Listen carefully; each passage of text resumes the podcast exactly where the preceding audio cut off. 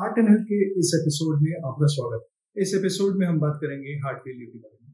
Heart failure basically एक confusing term है confusing मैं इसलिए कह रहा हूँ क्योंकि हम लोग जब भी हार्ट फेलियर किसी भी पेशेंट को या उनके अटेंडेंट को बताते हैं, लोगों का उसका इंटरप्रिटेशन अलग अलग होता है। कुछ लोग हार्ट अटैक को हार्ट फेलियर समझते हैं, कुछ लोग सडन कार्डियक डेथ को हार्ट फेलियर समझते हैं। वीडियो का पर्पस सिर्फ़ ये एक्सप्लेन करना है कि हार्ट फेलियर बेसिकली क्या होता है, कितने टाइप का होता है और हम लोग कब कब ये टर्म यूज़ करते हैं। हार्ट फेलियर बेसिकली एक अपने आप में बीमारी नहीं है, एक सिंड्रोम है, जिसमें कुछ साइंस होते हैं, कुछ सिम्टम्स होते हैं। बेसिकली इसमें जो चीज़ कॉमन होती है, वो ये होती है लाइन हार्ट डिजीजेस की वजह से हार्ट में कुछ स्ट्रक्चरल यानी कि उसकी बनावट में कोई परिवर्तन आ जाए, या उसमें कुछ फंक्शनल या उसके काम करने के तरीके में कुछ परिवर्तन आने की वजह से जितना उससे एक्सपेक्टेड होता है, उतना हार्ट ब्लड आगे पुश नहीं कर पाता। ये हमारे हार्ट के बेसिकली चार चेम्बर्स होते हैं। उसमें से दो atria left right atria right atria दो वेंट्रिकल्स लेफ़्ट वेंट्रिकल और राइट वेंट्रिकल होते हैं।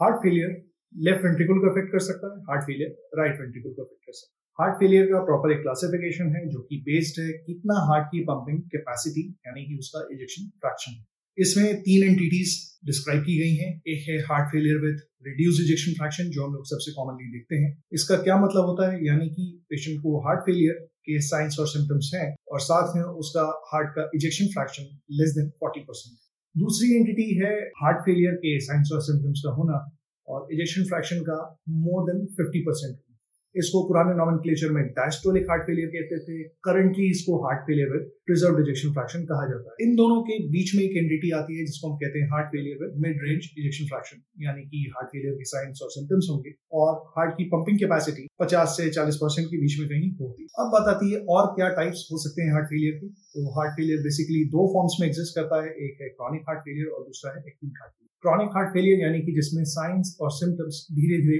आगे बढ़ते हैं। और इसी में अगर कभी सडन डिट्यूरेशन हो जाए तो उसको हम लोग कहते हैं एक्यूट हार्ट फेलियर या acute decompensated heart failure acute decompensated heart failure में यूजुअली पेशेंट को एडमिट करना पड़ता है और इंजेक्टेबल डायबिटिक्स या इंजेक्टेबल पेशाब कराने की दवाओं की रिक्वायरमेंट रहती है। हार्ट फेलियर के विभिन्न तरह के कारण हो सकते हैं। कोरोनरी आर्टरी डिज़ीज़ यानी कि हार्ट की आर्टरीज के अंदर ब्लॉकेजेस का होना ब्लड प्रेशर का बढ़ा हुआ होना वाल्व की प्रॉब्लम होना, यानी कि हार्ट के जो वाल्व होते हैं, उसमें प्रॉब्लम होना या हार्ट का रिदम डिसऑर्डर होना रिदम डिसऑर्डर में हार्ट की रिदम एबनॉर्मली फास्ट चली जाए, या एबनॉर्मली लो चली जाए, इन दोनों ही कंडीशंस में हार्ट फेलियर हो सकता है। या कुछ कंजेनाइटल हार्ट डिजीजेस हो, या डायबिटीज़ मेलाइटिस का होना, या हार्ट की मसल्स की प्रॉब्लम होना, जिन्हें हम कार्डियोमैपैथी कहते हैं। चाहे वो डायलेटेड कार्डियोमैपैथी हो, चाहे वो हाइपरट्रॉफिक कार्डियोमैपैथी हो, चाहे वो रिस्ट्रिक्टिव कार्डियोमैपैथी हो, ये सारी प्रेजेंट कर सकती हैं हार्ट फेलियर के फॉर्म में। अभी कार्डियोमैपेथीज क्या होती हैं, इसके बाद में आगे हम डिस्कस करेंगे फ्यूचर एपिसोड्स में। इसके अलावा कभी कभार हार्ट की मांसपेशियों में सूजन आ सकती है, जिसका कारण अलग अलग वायरल इन्फेक्शन हो सकते हैं। बहुत सारे कारण हो सकते हैं इसके, होने का इसको हम मायोकार्डाइटिस कहते हैं। इसकी वजह से हार्ट फेलियर हो सकता है। हार्ट फेलियर के कुछ कारण रिवर्सिबल होते हैं। रिवर्सिबल कारणों में आता है एल्कोहल की वजह से होने वाली कार्डियोमैपेथी या स्ट्रेस की वजह से होने वाली कार्डियोमैपेथी जिसको हम लोग टाकोसुबो कार्डियोमैपेथी कहते हैं। नाम पे जाने की ज़रूरत नहीं है। नाम ज़रूर डराना है। इसके बारे में फ्यूचर में एपिसोड्स में बात करेंगे। या पेरीपार्टम कार्डियोमैपेथी यानी कि प्रेगनेंसी से रिलेटेड हार्ट की मसल्स में कभी कभार वीकनेस आ सकती है। इसकी वजह से भी रिवर्सिबल हार्ट फेलियर हो सकता है। या कभी कभार वायरल इन्फेक्शन की वजह से होने वाला हार्ट फेलियर ये भी एक तरह का रिवर्सिबल हार्ट फेलियर होता है, जो कुछ कंडीशन में रिवर्ट कर जाता है। जैसे जैसे पॉपुलेशन की एज बढ़ रही है जैसे जैसे हम लोग ज़्यादा लंबा ज़िंदा रह रहे हैं वैसे वैसे एज के साथ, बढ़ने के साथ साथ हार्ट फेलियर का प्रिवेलेंस भी बढ़ा जा रहा है। ऐसा कहा जाता है कि लगभग एक से दो परसेंट वयस्कों को दुनिया भर में हार्ट फेलियर का प्रॉब्लम हो सकता है। मेल्स और फीमेल्स दोनों ऐसा कोई नहीं है जो हार्ट फेलियर से कम अफेक्टेड होता हो, दोनों में ही ये मेल्स या फीमेल्स दोनों में से ऐसा कोई भी नहीं है जो हार्ट फेलियर से इम्यून हो। दोनों में ही ये प्रॉब्लम हो सकती है और जैसे जैसे हमारी एज बढ़ती है, इसके होने के चांसेस बढ़ते चले जाते हैं।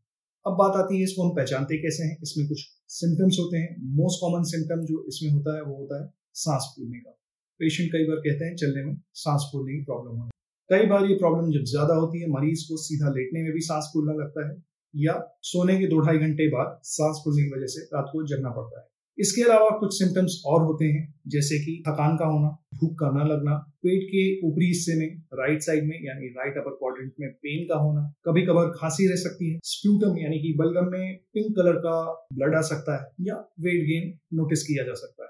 कुछ ट्रिगरिंग फैक्टर्स होते हैं। ट्रिगरिंग फैक्टर्स क्या होते हैं? जो स्टेबल चल रहे हार्ट फेलियर में स्टेबल चल रही डिज़ीज़ में एक्यूट डिकम्पनसेशन को प्रेसिपिटेट कराते हैं। यानी कि पेशेंट की हालत बिगाड़ देते हैं। ऐसे कौन से ट्रिगर्स होते हैं? ये जाना इसलिए ज़रूरी है क्योंकि अगर आपको या आपके जाने में किसी को हार्ट फेलियर है तो उनको इन ट्रिगर्स से बचा के हम हॉस्पिटलाइजेशन अवॉइड कर सकते हैं। इन ट्रिगर्स में आता है रिदम डिसऑर्डर्स का होना। रिदम डिसऑर्डर्स में अगेन रिदम का एबनॉर्मली फास्ट हो जाना या एबनॉर्मली स्लो हो जाना।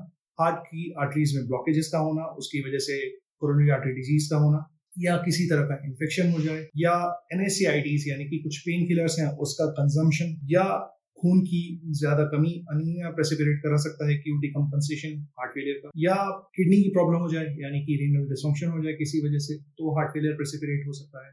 या जैसा बताया जाता है हार्ट फेलियर की मेजोरिटी मरीजों को सॉल्ट और फ्लूड रिस्ट्रिक्शन उससे अध्ययन न करना, यानी ज़रूरत से ज़्यादा पानी पी लेना या सॉल्ट का कंज्यूम कर लेना, या अल्कोहल का कंजम्पशन या थायराइड डिसऑर्डर्स का होना। थायराइड डिसऑर्डर्स में बहुत हाइपरथायराइडिज्म यानी थायराइड का हाइपर फंक्शनिंग और हाइपोथायराइडिज्म यानी थायराइड का कम फ़ंक्शन करना।